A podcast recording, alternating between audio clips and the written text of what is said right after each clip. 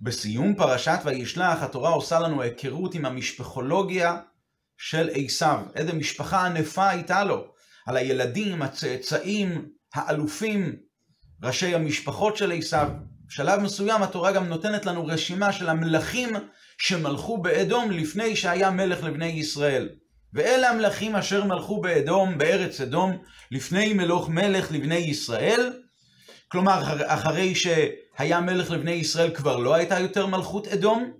אז הנה המלכים, וימלוך באדום בלה בן באור, המלך הראשון. ושם עירו דנהבה, הוא מגיע מהעיר דנהבה. וימוד בלה וימלוך תחתיו יובב בן זרח מבוצרה. שם עירו של יובב, המלך השני, היה בוצרה. משם הוא מגיע. וימות יובב, יובב מת, וימלוך תחתיו חושם מארץ התימני, שזה ארץ הדרום. איזה ארץ מסוימת בדרום. וימות חושם, וימלוך תחתיו הדד בן בדד, המכה את מדיין בשדה מואב, היה לו פעם ניצחון על מדיין. האיש הזה, שם עירו אבית. וימות הדד, וימלוך תחתיו סמלה ממסריקה. וימות סמלה, וימלוך תחתיו שאול מרחובות הנהר. וימות שאול, וימלוך תחתיו בעל חנן בן אחבור, פה התורה כבר לא כותבת את שם עירו של בעל חנן בן אחבור. וימות בעל חנן בן אחבור, וימלוך תחתיו הרדהדר, המלך האחרון, שם עירו פאו. שם אשתו מהי תבעל, בת מטרד, בת מי זהב, פה התורה גם כותבת עוד כמה פרטים, איך קראו לאישה שלו, איך קראו להוריה של אשתו, מעניין. השאלה שנשאלת היא, למה כל כך חשוב לנו לכתוב, למה התורה זקוקה לכתוב על כל מלך ומלך את שם עירו? מה זה נוגע? שם עירו של המלך הראשון היה דנהבה, המלך השני היה יובב, המלך, הוא מגיע מבוצרה, ממקום שנקרא אבית, ארץ התימני. למה, למה זה כל כך חשוב? באמת, כותבים המפרשים שאין לנו שום הסבר על זה, יש הסבר על עיר אחת. זה מה שרש"י כותב על המלך השני, יובב בן זרח מבוצרה. אז רש"י כותב ככה, הוא מעתיק את המילים יובב בן זרח מבוצרה, ורש"י כותב ככה, הבה ונקרא, בוצרה מערי מואב היא, שנאמר, ועל קריות ועל בוצרה וגומר.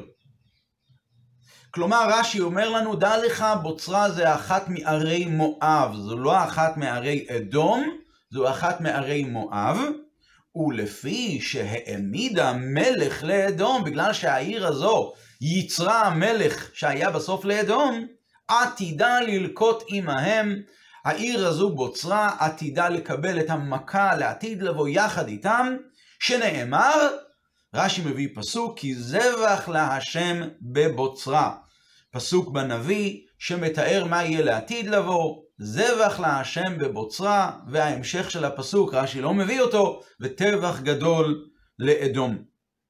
טוב, אז אוקיי, אז יש לנו הסבר על בוצרה, שבוצרה רוצים לספר לנו שיובב בן זרח לא מגיע מארץ אדום, אלא הוא מגיע מערי מואב. אבל השאלה עדיין נשאלת, למה נוגע לנו בפרשה כאן לדעת שבוצרה היא העמידה מלך לאדום, והיא בעתיד עתידה ללקוט עמהם. זה עניין ששייך לעתיד לבוא. כשנלמד את הנביא, אולי אה, חשוב לדעת את הפרטים האלה. מה נוגע כאן כרגע ששם, השם של מלך מואב, השם של מלך אדום השני היה יובב בן זרח, והוא מגיע מבוצרה, ואנחנו צריכים לדעת שבוצרה היא ארץ מערי מואב, ולעתיד לבוא היא תלכה. מה זה נוגע כאן לדעת? ושאלה נוספת, לכאורה הדברים האלה של רש"י, הם באים להסביר למה מוזכר כאן את העיר בוצרה. אבל בדיבור המתחיל, כשרש"י מעתיק את הפרשנות שלו, רש"י כותב יובב בן זרח מבוצרה. כלומר, הוא מעתיק את כל המשפט. לכאורה נוגע לנו לדעת רק שם עירו של המלך, לא נוגע לנו לדעת שמו של המלך. בפרשנות של רש"י, רש"י חשוב לו להסביר מאיפה זה, איפה זו העיר הזו בוצרה, או בצרה. אבל בכל אופן, למה רש"י מעתיק גם את המילים יובב בן זרח? כנראה שיש כאן איזשהו עניין להסביר מי הוא היה יובב, מי הוא הבן שלו, הבן של זרח, ודווקא מהעיר בוצרה, ורש"י חשוב לו להסביר כאן בפשט, שבוצרה היא עיר מערי מואב והיא עתידה ללקוט לעתיד לבוא ביחד עם אדום. טוב, אז בעיקרון, הבה וננסה קצת לצלול בעומקו של הרש"י הזה. בכלל, זה שהכתוב כאן בעיקרון בפשוטו של מקרא, זה שהפסוקים כאן נותנים לנו את הרשימה עם שמות הערים, זה לא כל כך קשה בדרך הפשט. כי בעיקרון אנחנו רוצים, דבר ראשון, לראות שמלכי אדום לא באו מאדום עצמה, אלא הם באו ממקומות אחרים.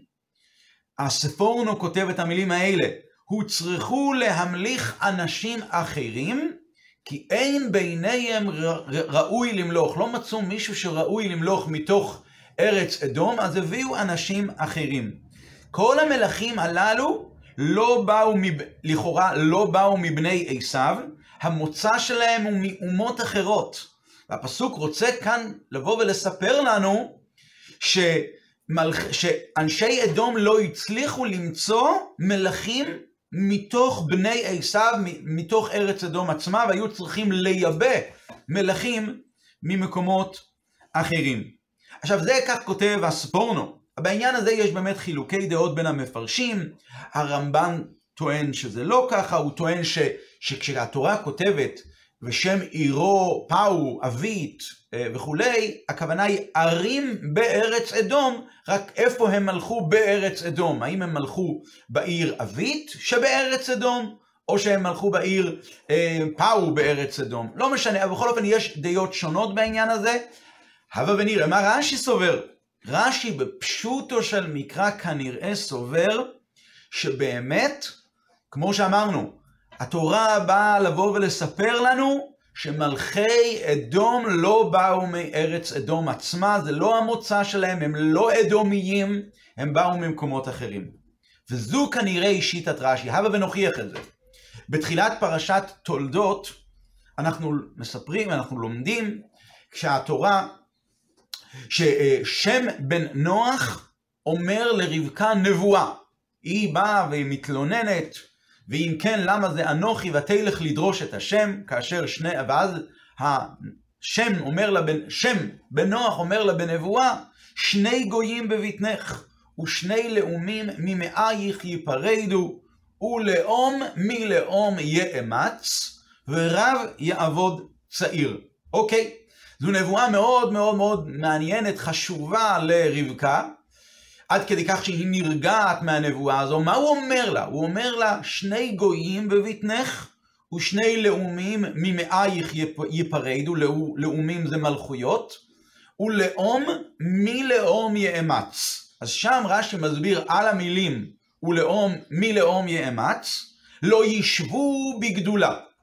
כשזה קם, זה נופל, לא יהיה אף פעם אה, אה, מצב שווה בגדולה של הלאומים של המלכויות הללו. וכן הוא אומר, אם עלאה החרבה, לא נתמלאה צור אלא מחורבנה של ירושלים. רש"י מביא דוגמה ממקום אחר, להראות לנו שצור נהייתה גדולה וחזקה רק בגלל שירושלים הייתה בחורבנה, ואותו דבר הפוך, ולאום מלאום יאמץ. כשזה קם, זה נופל. עכשיו, בהקשר למה רש"י אומר את המילים וכשזה קם זה נופל? בהקשר ל"ולאום מלאום יאמץ". אחרי, אבל התורה אחרי זה כותבת עוד משפט. התורה כותבת, בנבואה של שם נאמר עוד משהו.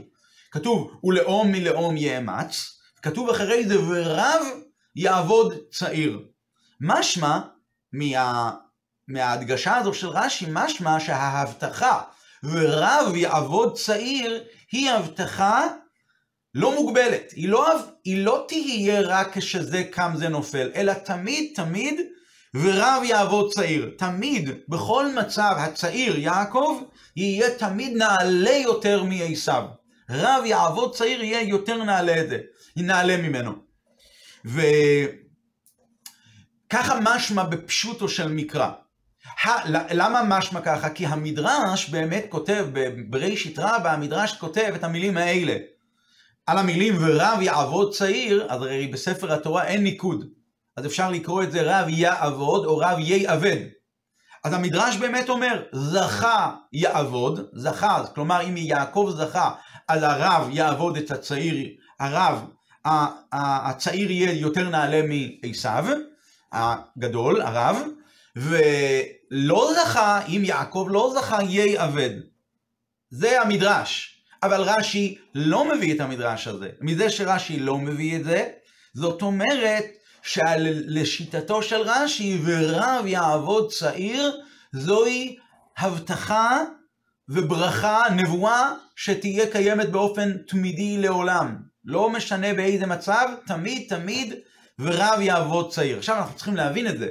אם כשזה קם זה נופל, זאת אומרת יש מצבים כאלה שזה מתגבר ואז זה נופל, ויש מצבים שזה מתגבר ואז זה נופל. אז איך אפשר לומר באופן תמידי וסתמי ורב יעבוד צעיר? תמיד תמיד הרב יהיה תמיד יותר נמוך מהצעיר, הצעיר יהיה נעלה יותר.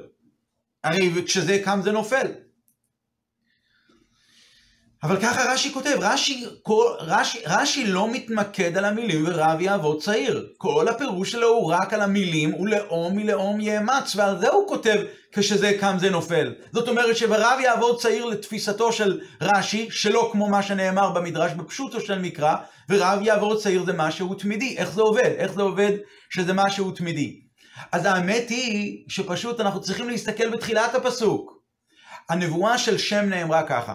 ויאמר השם לה, שני גויים בבטנך, ושני לאומים ממאייך ייפרדו. יש שני עניינים בפסוק. בהתחלה כתוב, שני גויים בבטנך.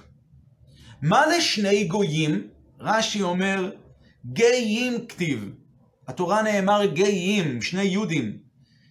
אה, אה, ללמדנו שזה לא על המלכויות, אלא זה מדבר, זה מדבר על יעקב ועשיו ויוצאי חלציהם של יעקב ועשיו כאישים פרטיים.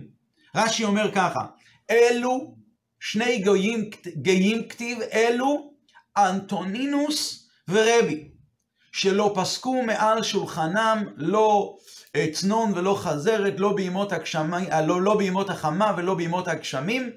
זאת אומרת, רש"י טוען שמי זה השני גויים שיש בביטנך? רבקה, מי יש בתוכך? אומר לשם, בתוכך יש אישים פרטיים, יש אנטונינוס ורבי, שני גויים, שני אנשים פרטיים מאוד חשובים יהיו בביטנך.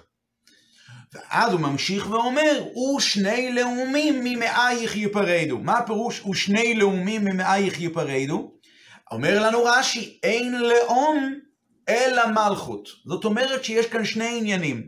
יש שני גויים בבטנך, שזה מדבר על האישים הפרטיים שיבואו מעשיו ויעקב, עשיו ויעקב ויוצאי חלציהם, מה שיבוא מהם, ויש את המלכויות שיצאו מהם. אין לאום, מה זה לאום? לאומים. לאום פירושו מלכות. אז עכשיו לפי זה, סוף הפסוק הוא מתאים לתחילת הפסוק.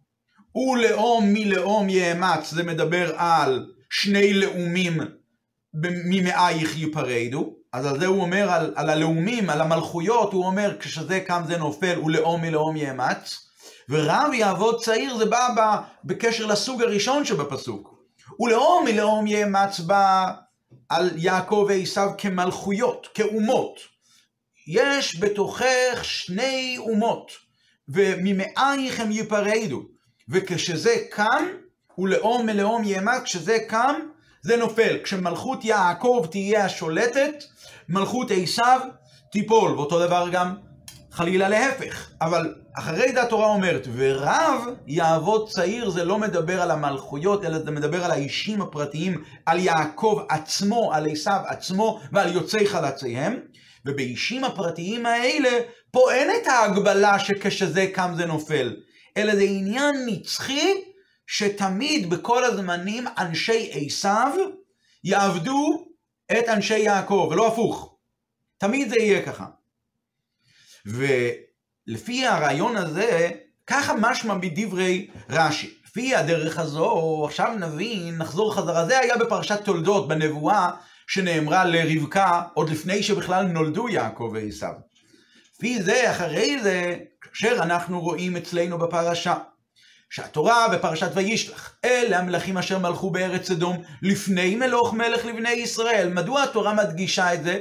אנחנו הרי עכשיו רוצים להכיר את המשפחולוגיה, כמו שאמרנו.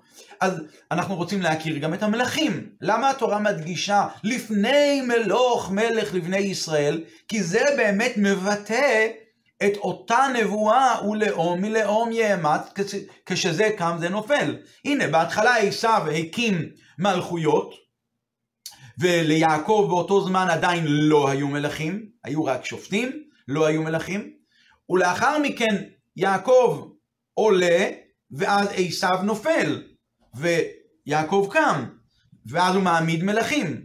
וכמו שרש"י כותב, ביטל מלכות עשיו בימיהם, כאשר המלך, שלום, המלך שאול ודוד וכל יוצאי חלציו מלכו, לא היה מלכות בארץ אדום, היה רק נציבים, היה רק שגרירים, לא הייתה מלכות בארץ אדום. אז כל זה הוא באמת, כשזה קם זה נופל, זה רק בנוגע למה, לאומות שיוצאים ממייך, ללאומים, למלכויות שיוצאים, אבל בנוגע לאישים הפרטיים, תמיד יש את המעלה של ורב יעבוד צעיר. תמיד יש מעלה ויש משהו נעלה ביעקב ביחס לעשיו. זאת אומרת שבני עשיו, גם כאשר הם קמים וגם כאשר הם מעמידים מלכים, אזי הם יהיו פחותים במעלה מיעקב. איפה זה בא לידי ביטוי? הנה, אין מלכים בארץ אדום. יש מלכים בארץ אדום, אבל הם לא מבני אדום, אלא תמיד צריכים לייבא אותם ממקומות אחרים. הוא מגיע מבוצרה, הוא מגיע מ... מדין הווה, הוא מגיע מפאו, הוא מגיע מאבית, הוא בכלל היכה את מדיין מול מואב, היה לו משהו אחר. ולפי הרעיון הזה, עכשיו זה גם יענה לנו על השאלה, למה רש"י לא הסביר ביחס לשאר המקומות שהתורה כאן מונה, פאו, אבית, דין הווה, כי זה באמת מובן בפשטות. התורה רוצה לתת לנו את הפרספקטיבה הנכונה למעלות במרכאות שיש לבני עשיו. שגם כאשר יש להם מלכים, אין להם מלכים משלהם, אלא צריכים להביא אותם ממקומות אחרים. עכשיו, כשמגיעים ליובב בן המלך השני, יובב בן זרח מבוצרה, פה מתעוררת שאלה, דווקא משמע שהמלך הזה, יובב בן זרח, הוא כן מבני עשיו. למה?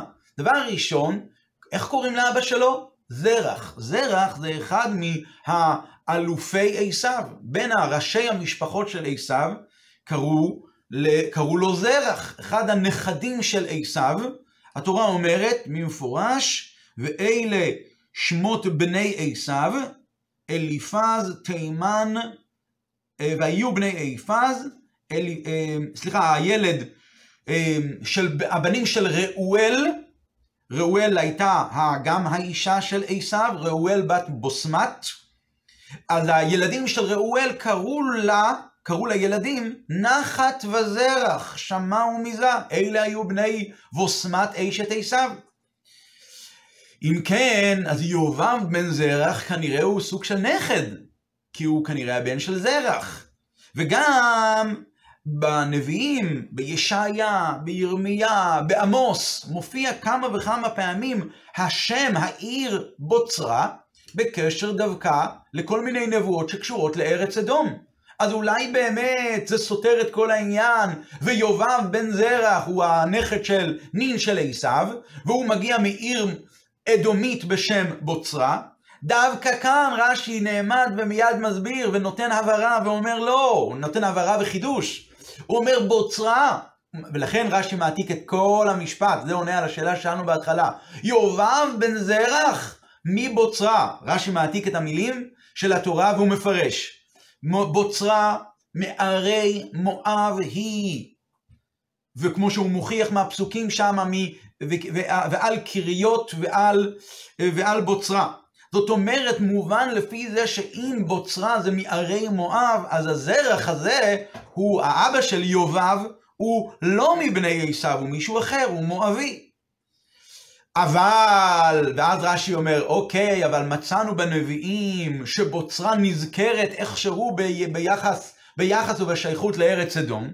אז זה רש"י ממשיך ואומר, שהשייכות הזו בין בוצרה לאדום היא להפך, בגלל שהיא העמידה, ולפי שהעמידה מלך לאדום, עתידה ללקוט עמהם. זאת אומרת, השייכות היא רק לעניין הפורענות שתבוא בעתיד על ארץ אדום, ואז תבוא גם פורענות על ארץ, על העיר בוצרה, בגלל שהיא זכתה במרכאות להעמיד מלך לארץ אדום, אבל לא שהיא עצמה מארץ אדום, היא דווקא לא מארץ אדום. זה מה שרש"י לכאורה מסביר כאן. עכשיו, לפי הרעיון הזה, נוכל להבין גם אה, עוד איזשהו דיוק קטן בלשונו של רש"י. אה, כשרש"י מסביר על ההוכחה, כשרש"י מביא את ההוכחה מהפסוקי התנ"ך שבוצרה היא מערי מואב, אז הוא מביא ועל קריות ועל בוצרה, ואז הוא מוסיף את המילה וגומר. בהוכחה השנייה שהוא מביא שהיא עתידה ללקוט עמהם, הוא אומר, הוא מצטט את המילים זבח להשם בבוצרה, פה הוא לא כותב וגומר. ההיגיון לכאורה נראה הפוך. כדי להוכיח שבוצרה היא מערי מואב, דבר ראשון רש"י אמר שבוצרה היא מערי מואב. מה ההוכחה? אז לכאורה מספיק ההוכחה ועל קריות ועל בוצרה, ואז אני יכול להבין לבד. כשם שקריות היא אחת מערי מואב, כמו שמפורש בספר ירמיה, שהיא קריות, זה היה עיר מערי מואב, אז בוצרה גם היא עיר מערי מואב. הרי לא צריך, לא צריך את ה"וגומר" להוכיח שבוצרה היא מערי מואב. הרי הפסוק בשלימותו, אני אקרא את הפסוק בשלימותו. ועל קריות, ועל בוצרה, ועל כל ערי ארץ מואב. דווקא פה לא צריך לכתוב שלא צריך לכתוב את ה"וגומר", צריך לכתוב ועל קריות ועל בוצרה, אני אגיד לבד, שכשם שקריות היא מערי מואב, כך גם בוצרה היא מערי מואב. ה"וגומר" שרש"י כאן מוסיף הוא לתוספת הוכחה, אבל בעצם לא צריך אותה. לעומת זאת, ההוכחה שבוצרה עתידה ללקוט עם ערי מואב, ערי אדום, דווקא שם זה לא מהמילים זבח להשם בבוצרה, אז זה המילים מהמשך הפסוק. שם כתוב, כי זבח להשם באדום, בבוצרה, וטבח גדול בארץ אדום. דווקא כאן רש"י לא כותב וגומר, היינו מצפים מרש"י שיכתוב, ועל אה, כי זבח להשם בבוצרה וגומר, תעיף מבט על המשך הפסוק, ושם כתוב, וטבח גדול בארץ אדום, ואז תבין שבוצרה תלקה ביחד עם אדום, ומשום מה רש"י השמיט את ה"וגומר". ובהתחלה הוא כן כותב את ה"וגומר". אז התשובה היא כזו, אה, מההמשך של הפסוק זבח להשם בבוצרה וטבח גדול בארץ אדום, האם רש"י היה כותב את ה"וגומר", אז היה יכול התלמיד לומר שזה דווקא סותר את הפירוש של רש"י, שבוצרה היא מערי מואב. הוא אומר, הוא אומר, ו- וזה שהיא מוזכרת ביחד עם אדום כי היא עתידה ללקוט עמהם. למה? כי לא מציינים את העיר התפלה לפני העיר העיקרית. כאשר רוצים לבוא ולומר שאדום הולכת ללקוט, ועל הדרך גם בוצרה, שהיא העמידה מלך לאדום, גם היא תלקה. אז איך היה מתאים לכתוב? היה מתאים לכתוב טבח גדול באדום וזבח להשם בבוצרה. העונש הטפל מגיע עם העונש העיקרי.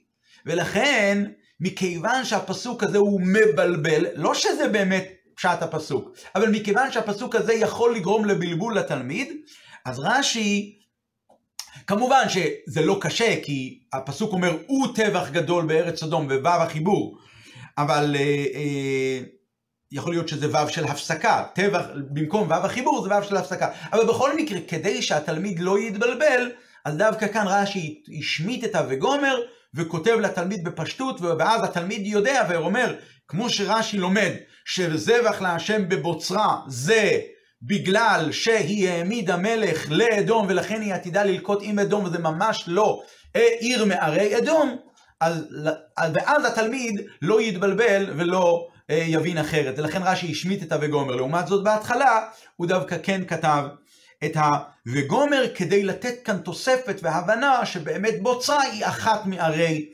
מואב.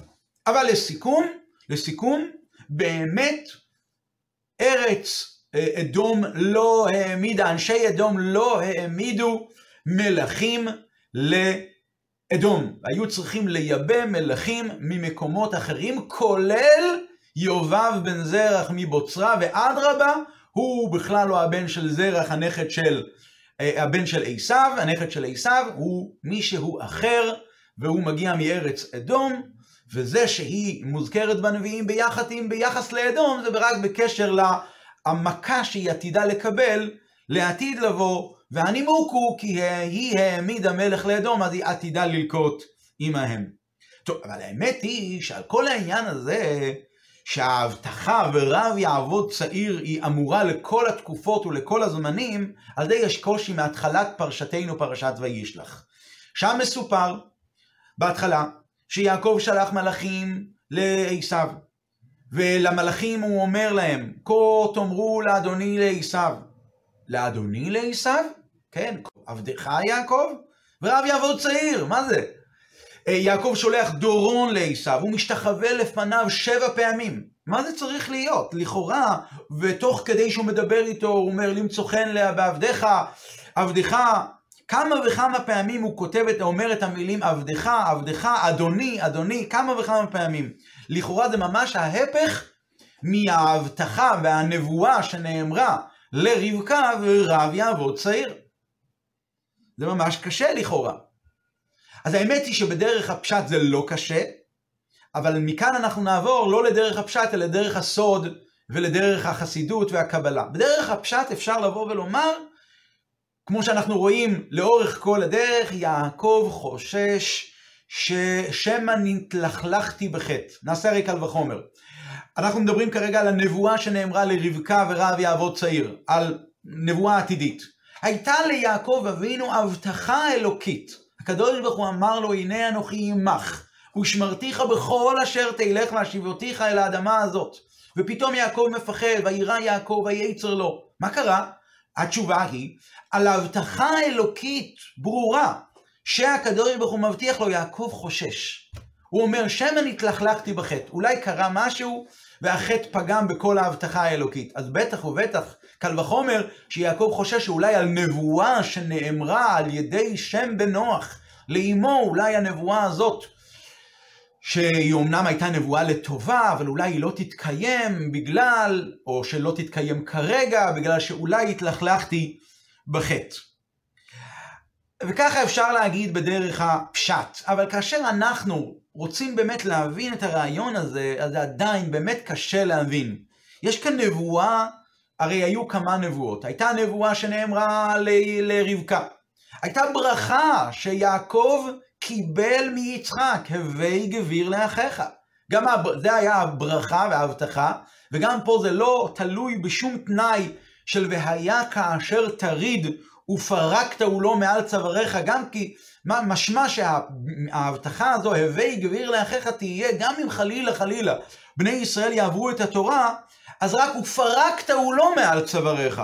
אבל הברכה, הווי גביר לעול של אחיך, אתה עשיו, הרי מה היה? עשיו בא ליצחק ואמר לו, הברכה היא אחת לי, לך אבי ברכני, גם אני אבי, ואז הוא אומר לו, הן גביר שם תבלח, ואת כל אחיו נתתי לו לעבדים. ואז הוא אומר, ואז יצחק אומר לו, נו, והיה כאשר תריד, ופרקת הוא לא מעל צוואריך. אם חלילה ישראל יעזבו את דרך התורה, אזי יוכל עשיו לפרוק את עולו של יעקב. אבל זאת אומרת ההבטחה, הווי גביר לאחיך תישאר, רק הוא יפרוק את העול. אז אם כן נשאלת השאלה, אם ההבטחה הזאת נאמרה ליעקב על ידי שם בנוח, על רבקה על ידי שם בנוח. אם ההבטחה הזאת והברכה הזאת נאמרה ליצחק, ליעקב על ידי יצחק. אחרי זה הקדוש ברוך הוא בעצמו מבטיח לו, ונותן לו הבטחות וברכות. אז איך יכול להיות שיעקב אבינו עושה פעולות שהן מבטאות ההיפך מהנבואה וההבטחה והברכה? עד כדי כך שהוא מקנא את עשיו בתואר אדוני, והוא מקנא את עצמו בתואר עבדיך, והוא עושה את זה כמה וכמה פעמים. באמת, במדרש כתוב שיעקב אבינו נענש על זה. המדרש נותן כמה וכמה רעיונות סביב העניין הזה, והוא אומר שיעקב אבינו נענש על זה. זה שעשיו מגיע לקראתו וארבע מאות איש עמו והוא הפחיד אותו, זה היה בגלל שיעקב קרא לו כמה וכמה פעמים אדוני. ויש עוד כמה עונשים, כך כתוב במדרש, שיעקב נענש על זה. אבל אנחנו הרי יודעים שמעבר למה שנאמר במדרש, מוסבר בקבלה ובחסידות שהאבות הן הן המרכבה, כלומר הם מרכבה, הם בבטלים לגמרי לרצון הקדוש ברוך הוא כל ימיהם. אז לא יכול להיות אצלם מציאות של רע חס וחלילה, או איזה מציאות של חטא חס ושלום. איך יכול, ו, ו, ואיך אנחנו, אנחנו נסביר את המעשים שמכונים בשם חטאים, במובן של אה, פספוס, החטאה, מלשון והיו, והייתי אני ושלמה בני חטאים, חטאים מלשון לא חטא במובן הפשוט, אלא חטא במשמעות של להחטיא את המטרה, לפספס את המטרה, אבל לא חטא במובן הרגיל. ובאמת אנחנו רואים שבמקביל לזה שבמדרש אומר שיעקב נענש, אנחנו במדרש עצמו לומדים כמה וכמה דברים מהעובדה שיעקב אבינו קרא לעשו אדוני, ללמד אותנו לפעמים שצריך להחניף לרשעים, פה בעולם הזה, לפעמים יש מפני דרכי שלום, צריכים כן לעשות את זה. זאת אומרת שאם העניין הזה היה מושלל לגמרי, לא היו לומדים את זה כלום. אז יש כאן פרדוקס, יש כאן דבר והיפוכו, ואנחנו צריכים להבין אותו. יעקב אבינו הוא מרכבה לקדוש ברוך הוא, כן. הוא עושה את רצון השם, כן. אז למה הוא קורא לעשו אדוני אדוני? למה הוא אומר לו אני עבדיך? למה הוא עושה את זה? ומצד אחד הוא נענש, ומצד שני אנחנו לומדים את זה. מה, איך אנחנו יכולים להסביר את העניין הזה לעומק? אז זה אנחנו נצטרך להסביר את זה רק בדרך הסוד והפנימיות. הפשט אפשר לומר שיעקב אבינו כאמור חשש מפני שמא נתלכלכתי בחטא, מה שלא היה באמת אמיתי, כי יעקב לא התלכלך בחטא, אבל מהפרספקטיבה החסידית זה הולך ככה. חסידות כתוב שהשורש של עשיו הוא נעלה יותר מהשורש מיעקב אבינו. ולכן באמת עשיו היה הבכור בלידה. וכשיעקב אבינו רוצה כן קשר עם עשיו, והוא רוצה להתקרב אליו, לברר אותו, הכוונה היא, הוא רוצה לקבל קצת, לחוש, לקחת ממנו קצת את הברכות של עשיו וכל הדברים, הכוונה היא לקבל קצת מהאור האלוקי הנעלה הזה, ואת האור הזה להביא, לייבא לעצמו. ככה רוצה יעקב. לכן כתוב את הביטוי, וישלח יעקב מלאכים לפניו אל עשיו אחיו. לפניו משמע במובן של לשורש שלו, לפנימיות ולשורש של עשיו, שהוא נעלה ומרומם, שורש של אור אלוקי כל כך נעלה, שכשזה יורד למטה זה אור אלוקי שנראה כמו פרוע, אבל בשורש הדברים מדובר במשהו נעלה ביותר. ולכן הוא אומר, כה תאמרון לאדוני לעשיו, כה אמר עבדך יעקב. הוא שולח לו דורון. יעקב מתכוון בכל הדברים האלה להגיע אל השורש של עשיו ולקבל מהשורש הזה, כי השורש הזה ינעלה יותר מיעקב. יעקב הוא מבטא את עולם התיקון, ועשיו בשורשו הוא מעולם התוהו, שקדם לתיקון ונעלה מעולם התיקון. אבל מה? בפועל, פה בעולם הזה, פה למטה, לא בשורש הדברים, אלא פה בעולם הזה, יעקב משפיל את עצמו כלפי עשיו, הוא קורא לו אדוני. הוא אומר אני עבדך, והוא באמת נענש על זה. אז צריכים כאן לתווך בין הדברים ולומר שלמרות שיעקב שולח מלאכים לעשיו למעלה ולשורש הנעלה, אחרי ככלות הכל הוא עושה את זה באמצעות שליחת מלאכים ולתת דורון לעשיו פה למטה, והוא נענש על זה, ולמרות שהוא נענש על זה, זה חלק מהמטרה והכוונה העיקרית. איך, איך נסביר את זה? אז נקודת הדברים היא כזו. שני אופנים שבהם אפשר לטפל ברע שלא רק מעלים על הקדושה, אלא הוא ממש מנגד לקדושה, והוא הולך נגד הקדושה. והקדוש ברוך הוא הרי הביא את הרע הזה לעולם. אז יש שני אופנים איך להתגבר עליו. בגדול יש אופן אחד שנקרא בשם בדרך מקיף. כלומר, ה...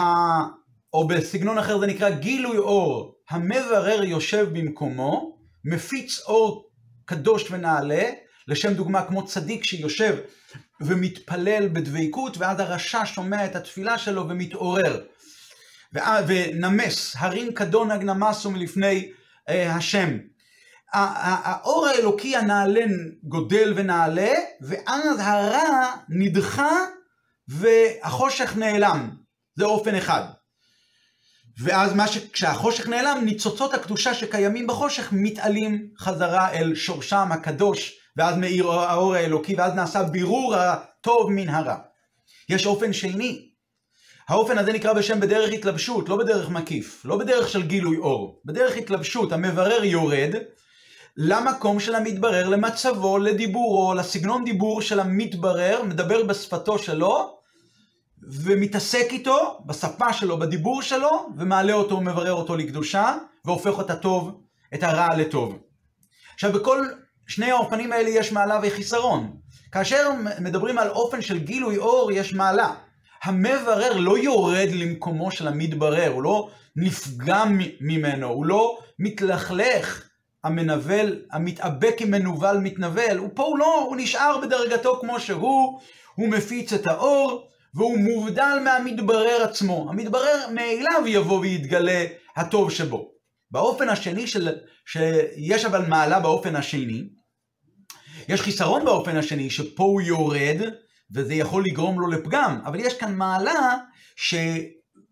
כשאין באופן הראשון, באופן הראשון כשהוא מפיץ גילוי אור, אז הגילוי אור שמשפיע על הרע לא הופך את הרע מצד עצמו לטוב. הרע בתוך תוכו פנימה נשאר רע, רק הוא פשוט נמס מפני עוצמת הקדושה. וכבר אין לו מציאות כביכול, אבל מציאותו שלו כרע, היא זועקת כעת טוב? לא. לעומת זאת, כאשר המברר יורד ומתלבש בלבושי המתברר, וכשהוא יורד לשם ומדבר בשפתו והופך אותו לטוב, אז הטיפול הזה וההתעסקות הזאת, שבדרך של התלבשות, זה יוצר עלייה בו עצמו, ואז המתברר במציאותו כמו שלו, הופך להיות נעלה וקדוש, לא רק מפסיק לנגד לקדושה, לא רק מפסיק להסתיר את האור האלוקי, אלא מגלה את הטוב שקיים בו. מה התכלית משתי העבודות האלה? התכלית היא לעשות שלום בעולם. התכלית היא, מה זה שלום? שלום אמיתי זה כאשר האויב מתהפך להיות לאוהב. זה שלום אמיתי. משלים איתו. ולמעשה התכלית והמטרה היא שהעולם לא רק יעלי, יפסיק להעלים על האלוקות, אלא להשכין שלום בעולם, בעולם עצמו, להביא את הקדושה לעולם, פירושו, תלמידי חכמים מרבים שלום בעולם, להפוך את העולם לקדושה. איפה זה בא לידי ביטוי? זה בא לידי ביטוי בתורה, זה בא לידי ביטוי גם בשכינה בעצמה. דבר ראשון בתורה, התורה ירדה ממקום כבודה, ונסעה וירדה ועד שהיא התלבשה בלבושים של טוב ורע. יש בתורה טענות שהן טענות שקריות, טענות שאסור לומר אותן, אבל התורה מדברת בהן ומטפלת בהן, ועל ידי זה היא מבררת את הטוב מהרע. זה נקרא אילנה דטוב ורע. אחרי זה יש השכינה יורדת. השכינה יורדת ממקום כבודה ומתעסקת עם הקליפה. כתוב, יש תיאור של הנביא שמתאר כביכול את השכינה. מי זה בא חמוץ בגדים, מי זה בא מאדום? חמוץ בגדים מבוצרה. בוצרה, מה שדיברנו מקודם.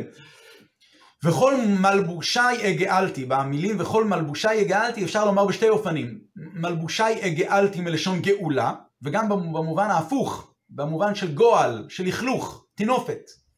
הלבושים שלי, אומרת השכינה, אני ירדתי לאדום, וחבטתי חמוץ בגדים מבוצרה, ו... אבל כדי לפעול את הגאולה ולהוציא את הקליפה, את ה... לברר את הטוב שקיים בקליפה הטמאה, אז לא היה לי ברירה, וכל, לעשות גאולה, הגאלתי, במובן של גאולה, לא היה לי ברירה, וכל מלבושי הגאלתי, הלכתי והתלכלכתי כביכול, השכינה ירדה ממקום כבודה למקום הקליפות. וזה גם לגבי צדיקים, לאו דווקא לגבי כל אדם, אבל לגבי צדיקים זה כן קיים. צדיקים הם דומים לבוראם, ולפעמים הצדיקים יורדים מדרגתם ומ... המעלה שלהם ומתלבשים בלבושי המתברר, ואז במידה מסוימת הם צריכים לסוג של תיקון על הירידה הזו. כדי, וכל המטרה היא לבצע את הכוונה האלוקית לעשות שלום בעולם. וזה מה שזה הסיפור שהיה כאן עם יעקב ועשיו. יעקב באמת משפיל את עצמו לא רק לשורשו הנעלה של עשיו למעלה, אלא גם פה למטה, בעולם הזה. הוא אומר לו, אדוני, ולכאורה זה נוגד להבטחה האלוקית ורב יעבוד צעיר.